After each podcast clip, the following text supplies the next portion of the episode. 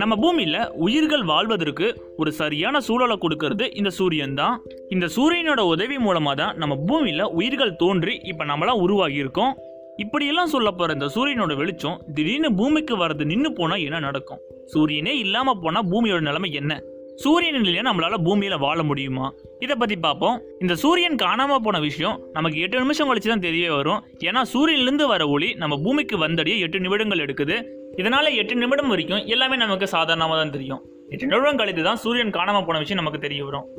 8 நிமிடங்கள் கழித்து பூமி முழுக்க காரிருளால் சூழப்படும். நமக்கு எல்லாருக்குமே தெரியும், இந்த மரம், செடி, கொடிகள் இது எல்லாமே சூரிய ஒளியை பயன்படுத்தி தான் உணவு உற்பத்தி பண்ணிக்கிட்டு இருக்கு.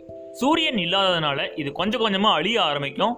பூமியில உயிரினங்கள் வாழ்வதற்கு சூரியன் ஒரு சரியான வெப்பநிலையை கொடுத்துக்கிட்டு இருக்கு. சூரியன் இல்லாதனால பூமியில குளிர் கொஞ்சம் கொஞ்சமா அதிகரிக்க ஆரம்பிக்கும். நாட்கள் போக போக பூமியே பனியால சூழப்படும்.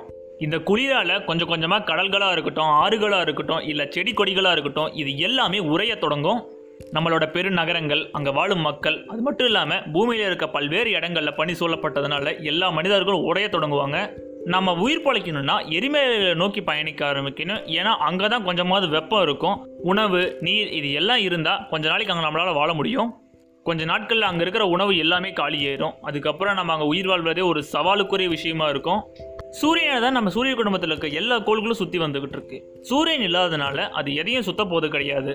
நாட்கள் போக போக நம்மக்கிட்ட இருந்த ஒரே வாழக்கூடிய கிரகம் வாழ முடியாத கிரகமாக மாறிடும்.